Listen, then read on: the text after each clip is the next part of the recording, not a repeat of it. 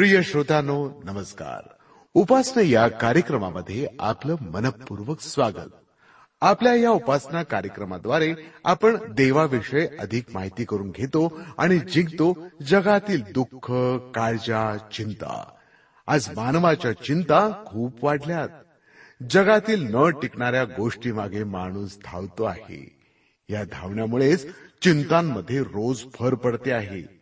आपण जाणताना की चिता ही मेलेला ना जाळते. त्या उलट एका अनुस्वारानं झालेली ही चिंता जीवनभर जिवंत माणसाला जाळते. येशू ख्रिस्त आपल्याला एक साधा प्रश्न विचारित आहे. काळजी चिंता करून आपलं आयुष्य एक हातभर वाढवायला आपल्यातला कोण समर्थ आहे? जीवन हे मोहपाशानं भरलेलं आहे. मोहपाशाच्या या दलदलीतून बाहेर काढण्यासाठी आम्हाला गरज आहे शक्तिशाली हाताची येशू ख्रिस्त आपला हात पुढे करत आहे. आपलं जीवन चिंतामुक्त व्हावं यासाठी. त्या हातामध्ये आपला हात आपण देऊया. श्रोत्यानो सुरुवात करूया कार्यक्रमाची या भक्तिगीतानं. ख्रिस्त नामात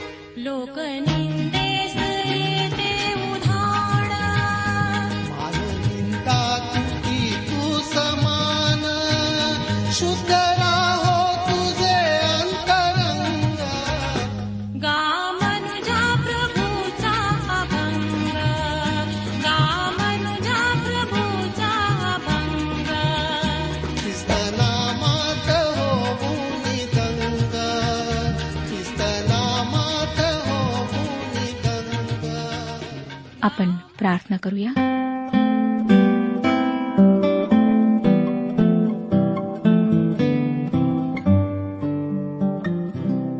पवित्र जिवंत परमेश्वर पित्या प्रभू येशू ख्रिस्ताच्या त्या अतिदुःखामुळे वेदनांमुळे यातनांमुळेच आज आम्हाला नरकाच्या भयंकर अशा यातनांपासून तू सुटका दिलेली आहेस. तुझी स्तुती असो प्रभू. की आमच्यासारख्या तुच्छ लोकांवर तू ही कृपा केलेली आहेस. आज ज्या स्थितीमध्ये आम्ही आहोत त्या स्थितीत तुझ्याकडे येत आहोत. अनेक आहेत प्रभू जे अजूनही येशू ख्रिस्ताला ओळखीत नाहीत जे अजूनही तुझ्यापासून दूर आहेत ज्यांनी अजूनही येशू ख्रिस्ताच्याद्वारे शांतीचा अनुभव प्राप्त केलेला नाही. तू त्यांच्याशी बोल त्यांच्या जीवनात कार्य कर. हो दे प्रभू की आजच्या वचनाच्याद्वारे पवित्र आत्मा त्यांच्याशी बोलावा. त्यांच्या जीवनात परिवर्तन घडून यावे. जे आजारी आहेत बाबा त्यांना स्पर्श कर आरोग्य दे. भयंकर असे जे विकार आहेत ते तू आपल्या सामर्थ्याने समाप्त कर. त्यांना जगण्याची संधी दे. हो दे प्रभू की त्यांनी आपल्या पापांबद्दल पश्चाताप करून ख्रिस्ताच्याद्वारे तारण प्राप्त करून घ्यावे. आजच्या वचनाच्याद्वारे प्रत्येकाशी बोल आणि प्रत्येकाला आशीर्वादित कर. ही प्रार्थना तारणाऱ्या प्रभू यशू ख्रिस्ताच्या गोड आणि पवित्र नावात मागितली आहे म्हणून तो ऐक. आमेन. श्रोत्यानो मागच्या कार्यक्रमात आम्ही रोमकरास पत्र ह्याच्या पाचव्या अध्यायाला आम्ही सुरुवात केलेली आहे. मी पाहिलं होतं श्रोत्यानो पहिल्या वचनात की प्रभू यशू ख्रिस्ताच्याद्वारे देवाबरोबर आपली शांती आहे.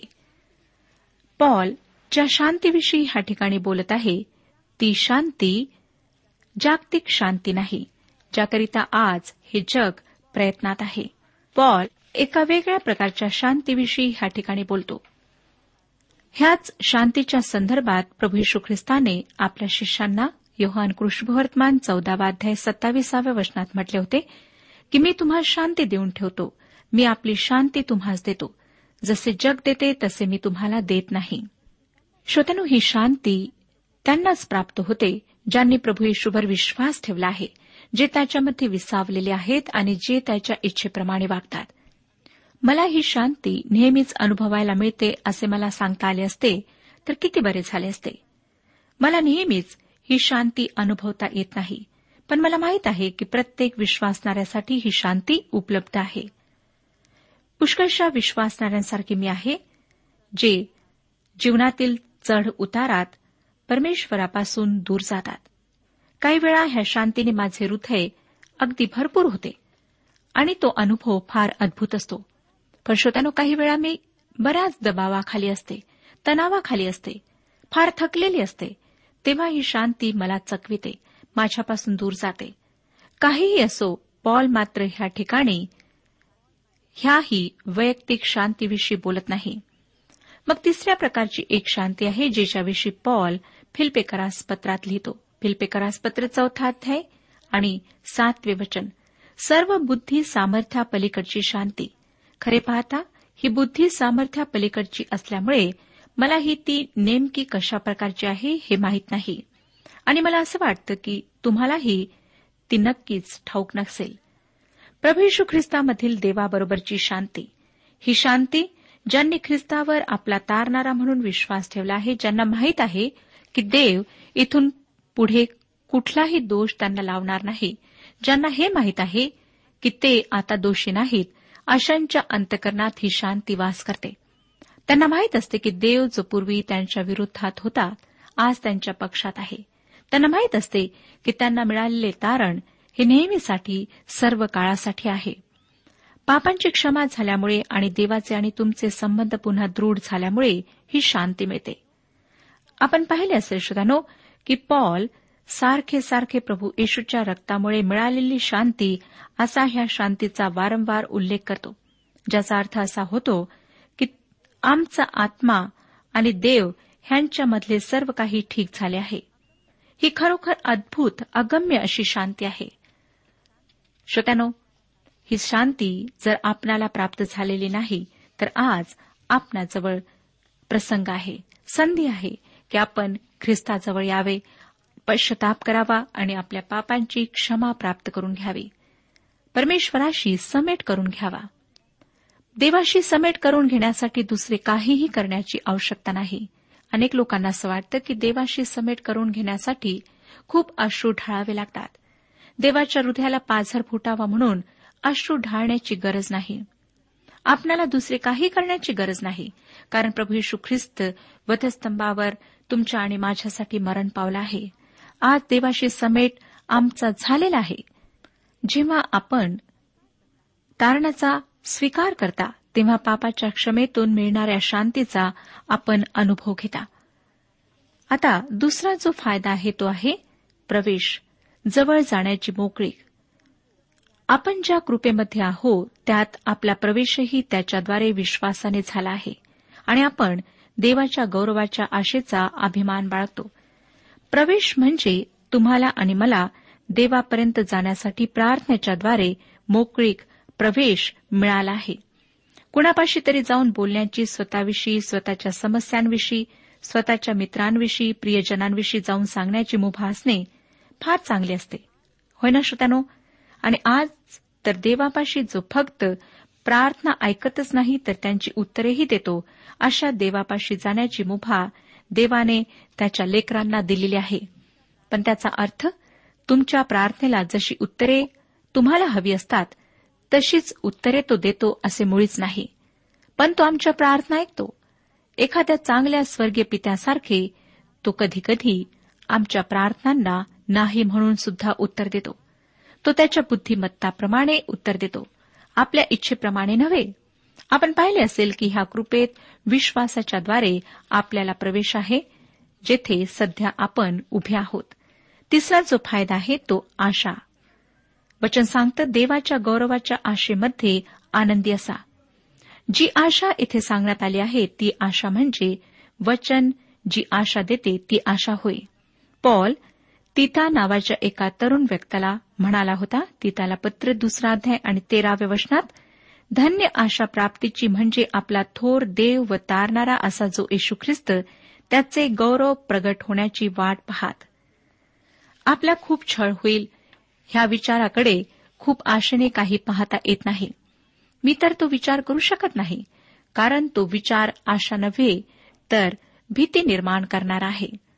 प्रभू येशू येईल ह्या जगातून आपल्या मंडळीला घेऊन जाईल हा विचार मात्र खूप सुंदर आणि गौरवी आशा देणारा आहे. आणि ही आशा तो येईल तेव्हा पूर्ण होईल. देवाच्या लेकरांना ही आशा आहे. देवाच्या लेकरांना माहीत असते की सर्व गोष्टी मिळून त्यांच्या कल्याणासाठीच त्या होणार आहेत. ह्यांना हेही माहीत असते की देवाच्या प्रीतीपासून त्यांना कोणीही विभक्त करू शकत नाही. ही आशा त्याच्या मंडळीची धन्य आशा फार अद्भुत आहे. नंतर चौथा जो फायदा आहे तो आहे संकटात विजय. दुसऱ्या शब्दात सांगायचे तर आपण संकटात आनंद करावा कारण आपल्याला माहीत आहे की संकटामुळे धीर उत्पन्न होतो. धीर काही असाच आपोआप निर्माण होत नाही. वचन सांगतं की धीराने शील आणि शिलामुळे आशा उत्पन्न होते. जे तीन शब्द इथे संकटाशी संबंधित दाखविलेले आहेत ते अगदी मजेदार आहेत. पहिला शब्द आहे आनंद दुसरा आशा आणि तिसरा धीर. हे ते शब्द आहे श्रोत्यानो. जरी ह्या गोष्टी आत्म्याचे फळ आहेत तरी देवाला ह्या गोष्टी आपल्याला शिकवाव्या लागतात. म्हणजेच काय? की एखाद्या विश्वासणाऱ्याच्या जीवनातून उत्तम काही निघावयाचे असेल तर देवाला त्यावर परिश्रम करावे लागतात. विश्वासणाऱ्यांच्या जीवनातून देवासाठी फळ उत्पन्न करण्याचा एकमेव मार्ग म्हणजे त्या विश्वासणाऱ्यांच्या फांद्या देवाने साफसूफ करणे. जग हे वेगळ्या प्रकारे करते. आपण जर एखाद्या छान आरामशीर परिस्थितीत असाल आपल्याला काही समस्या नसतील मग आपण छान मजा कराल मग धीर धरण्यासाठी तुम्हाला सोपे जाईल आणि जसे जसे पुढे जाल तशी तशी तुम्हाला थोडी आशाही वाटू लागेल. परंतु देवाच्या मुलांच्या जीवनात असे होत नाही. वास्तविक समस्या येतात तेव्हा ही फळे आपल्या जीवनात निर्माण होतात. नंतर पाचवा जो फायदा आहे तो आहे देवाची प्रीती. आम्ही हे वचन वाचलेले आहे पाचवं वचन. आपल्या अंतकरणात देवाच्या प्रीतीचा वर्षाव झाला आहे ह्याचा अर्थ आपली देवावरची प्रीती नसून देवाची आपल्यावरील प्रीती असा आहे.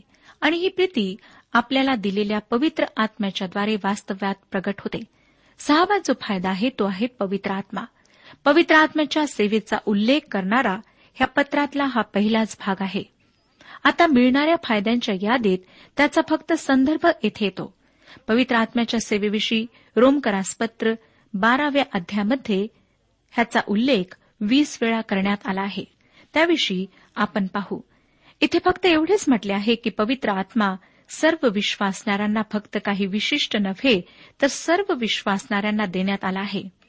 करेंदकरास पहिले पत्र सहावा अध्याय आणि एकोणीसाव्या वचनात देखील पॉल लिहितो तुमचे शरीर तुम्हामध्ये वसणारा जो पवित्र आत्मा देवापासून तुम्हाला मिळाला आहे त्याचे मंदिर आहे. हे तुम्हास ठाऊक नाही काय? आणि तुम्ही स्वतःचे मालक नाही. वास्तविक करिंथमधील मंडळीतील विश्वासणारे खूपच दैहिक होते. म्हणूनच कदाचित पॉल त्यांना ख्रिस्तातले लेकरे असे संबोधतो. तरीही पवित्र आत्मा त्यांच्यामध्ये वास करीत होता. किती अद्भुत आहे हे.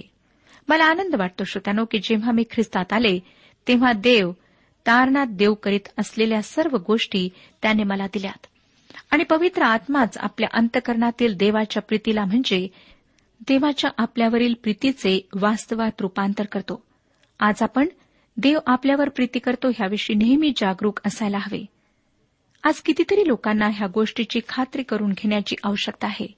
पवित्र आत्माच ही गोष्ट करू शकतो.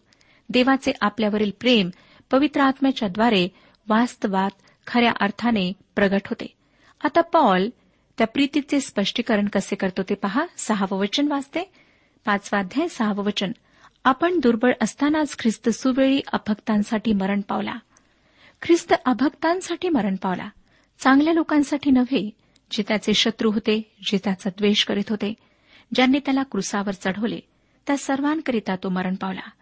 त्याने त्या वधस्तंभावर प्रार्थना केली की हे पित्या ह्यांना क्षमा कर. कारण हे काय करतात हे त्यांना कळत नाही. आणि श्रोत्यानो तुमची आणि माझी गणती अभक्तांमध्ये आहे. आम्हाला माहीत आहे की देव प्रीती आहे. पण तो प्रीतीपेक्षाही अधिक आहे. तो पवित्र आहे. तो नीतिमान आहे. देव स्वर्गाचे मागचे दार उघडून अंधारात पाप्यांना स्वर्गात प्रवेश देऊ शकत नाही. आणि स्वर्गाचे गण उतरवून पाप्यांना तो आत प्रवेश देऊ शकत नाही. जर त्याने तसे केले तर एखाद्या गुन्हेगाराला सोडून देणाऱ्या भ्रष्टाचारी न्यायाधीशासारखा देव ठरेल. त्या पापांच्या दोषांसाठी देवाने काहीतरी करायला हवे ना? न्याय झालाच पाहिजे. परंतु देव तर आपल्यावर प्रीती करतो. तुम्ही कोणी असा किंवा कसेही असा देव तुमच्यावर प्रीती करतो. श्रोतानो पण प्रीतीमुळे तो आम्हाला स्वर्गात प्रवेश देऊ शकत नाही. तो एक उत्तम न्यायाधीश आहे. म्हणून न्याय करणे हे त्याला अवश्य आहे. त्याकरिताच त्याने उपाय केला. तो म्हणजे त्याने आपल्या एकुलत्या एक पुत्राला ह्या जगात पाठवले जेणेकरून जे त्याच्यावर विश्वास ठेवतील त्यांचे तारण व्हावे. इफिस्करास पत्र दुसरा अध्याय आठवं वचन सांगतं कारण कृपेनेच विश्वासाच्याद्वारे तुमचे तारण झालेले आहे आणि हे तुमच्या हातून झाले असे नाही तर हे देवाचे दान आहे. देव कृपेने आपले तारण करतो प्रीतीने नव्हे. देवाने जगावर प्रीती केली आहे. आणि म्हणूनच त्याने इतका भयंकर मोठा असा त्याग केलेला आहे. सातवं वचन सांगतं नीतिमान मनुष्यासाठी कोणी मरणारा विरळा चांगल्या मनुष्यासाठी मरण्यास कदाचित कोणी धाडस करेल. आपणासाठी प्राण देईल असे कोणी आपल्याला माहीत आहे काय? जे तुमच्यासाठी मरायला तयार होतील अशा व्यक्तींची नावे आपल्या एका हाताच्या बोटावर मोजा आणि एक बोट जी व्यक्ती तुमच्यावर इतके प्रेम करते की ती मरायलाही तयार होईल अशा व्यक्तीसाठी ठेवा. खरेच असे एक नाव नक्कीच आहे. कारण स्वतःच्या पुत्राला मरायला पाठविण्या इतपत प्रेम देव तुमच्यावर आणि माझ्यावर करतोच. आठवं वचन सांगतं परंतु देव आपणावरच्या स्वतःच्या प्रीतीचे प्रमाण हे देतो की आपण पापी असतानाच ख्रिस्त आपणासाठी मरण पावला. तो तुमच्या आणि माझ्यासाठी मरण पावला. त्याच गोष्टीत देवाने स्वतःचे प्रेम प्रकट केले. प्रेमाच्याद्वारे परमेश्वर आमचे तारण करीत नाही. तो कृपेने किंवा कृपेच्याद्वारे आपले तारण करतो. कारण ख्रिस्ताच्या मरणामुळे पापाचा दोष काढला गेला आहे आणि आज तो आपले बाहू पसरून आमचे तारण करण्याकरिता तयार आहे. सातवा जो फायदा आहे तो आहे क्रोधापासून मुक्ती. क्रोधापासून सुटका. नववचन तर आता त्याच्या रक्ताने नीतिमान ठरविण्यात आल्यामुळे आपण विशेष करून त्याच्याद्वारे देवाच्या क्रोधापासून तारले जाणार आहोत. श्रोत्यानो ज्या क्रोधाचा इथे उल्लेख आहे त्याच क्रोधाविषयी संदेश त्यांनीही सांगितले होते. सपन्याचे पुस्तक पहिला अध्याय आणि पंधरावं वचन सांगतं हा संतापाचा दिवस आहे दुःखाचा व क्लेशाचा दिवस आहे विध्वंसाचा व उजाडीचा दिवस आहे अंधकाराचा व उदासीनतेचा दिवस आहे अभ्रांचा व निबिड अंधकाराचा दिवस आहे. श्रोत्यानो क्रोधाचा महान दिवस कोणता? प्रभू येशूने ज्याला महान संकटाचा दिवस म्हटले आहे तोच हा क्रोधाचा दिवस होय. आणि पॉल विश्वासणाऱ्यांना सांगतो की आपण देवाच्या क्रोधापासून तारले जाणार आहोत आपण पापाच्या दंडापासून वाचविण्यात आलो आहोत आज तो सतत आपल्याला पापाच्या सामर्थ्यापासून पापाच्या पाशातून सोडवित आहे. आणि तो पापाच्या सानिध्यापासून भविष्यात आपल्याला सोडवणार आहे. म्हणजेच प्रत्येक विश्वासणारा पृथ्वी सोडून अंतराळात घेतला जाईल. आपण खूप चांगले आणि लायक आहोत म्हणून नव्हे तर देवाच्या कृपेने आपले तारण झाले आहे त्यामुळे. आपण त्याच्या क्रोधापासून वाचविले जाऊ. श्रोत्यानो आम्ही कृपेने तारल्या गेलो आहोत. ज्यांनी अजूनही ह्या कृपेचा अनुभव घेतलेला नाही तारणाचा अनुभव घेतलेला नाही त्यांच्याकरिता संधी आहे. दहावं वचन कारण आपण शत्रू असता देवाबरोबर त्याच्या पुत्राच्या मृत्यूद्वारे आपला समेट झाला. तर आता समेट झालेला असता त्याच्या जीवनाने आपण विशेष करून तारले जाणार आहोत आपल्याला तारण्यासाठीच तो इथे पृथ्वीवर मेला पण आता आपले तारण राखून ठेवण्यासाठी तो वर स्वर्गामध्ये जगत आहे. आठवा जो फायदा आहे तो आहे आनंद. अकरावं वचन इतकेच केवळ नव्हे तर ज्याच्याद्वारे समेट ही देणगी आपल्याला आता मिळाली आहे त्या आपल्या प्रभू यशू ख्रिस्ताच्याद्वारे आपण देवाच्या ठाई अभिमान बाळगतो. देवाच्या ठाईच आपण आनंदी आहोत. पवित्र शास्त्रातले हे अतिशय उत्तम आणि अद्भुत असे विधान आहे. म्हणजेच तुम्ही कुणीही असा कसेही असा तुमची कुठलीही समस्या असो तुम्ही देवाच्या ठाई प्रभूमध्ये आनंदी राहू शकता. नुसती कल्पना करा. तो जिवंत आहे आणि तो जो आहे तो आहे ह्या गोष्टीमध्ये आपण आनंद करू शकतो. त्याने आपल्याला तारण देऊ केले आहे आणि आपल्यासारख्या पाप्यांना तो तारायला तयार आहे. एक दिवस आपल्याला त्याच्या सान्निध्यात आणायला तो तयार आहे.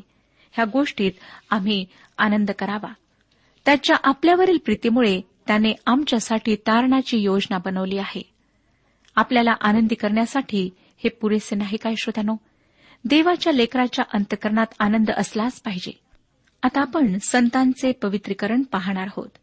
पाप्यांचे तारण कसे होते ते आपण पाहिले.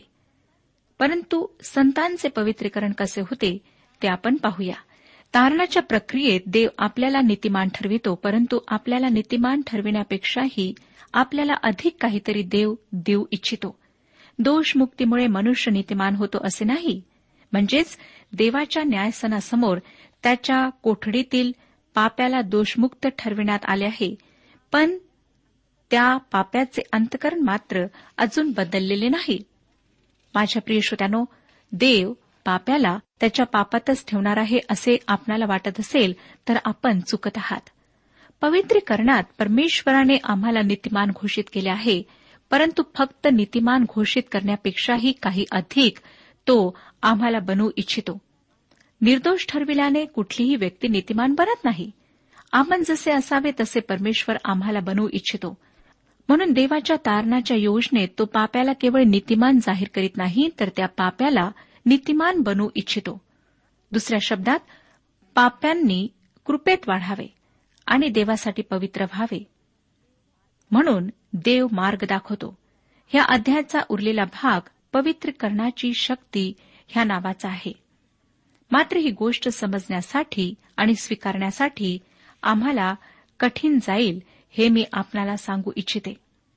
आदाम आणि ख्रिस्त यांचे संघटित पुढारीपण ह्या ठिकाणी आम्हाला आढळते.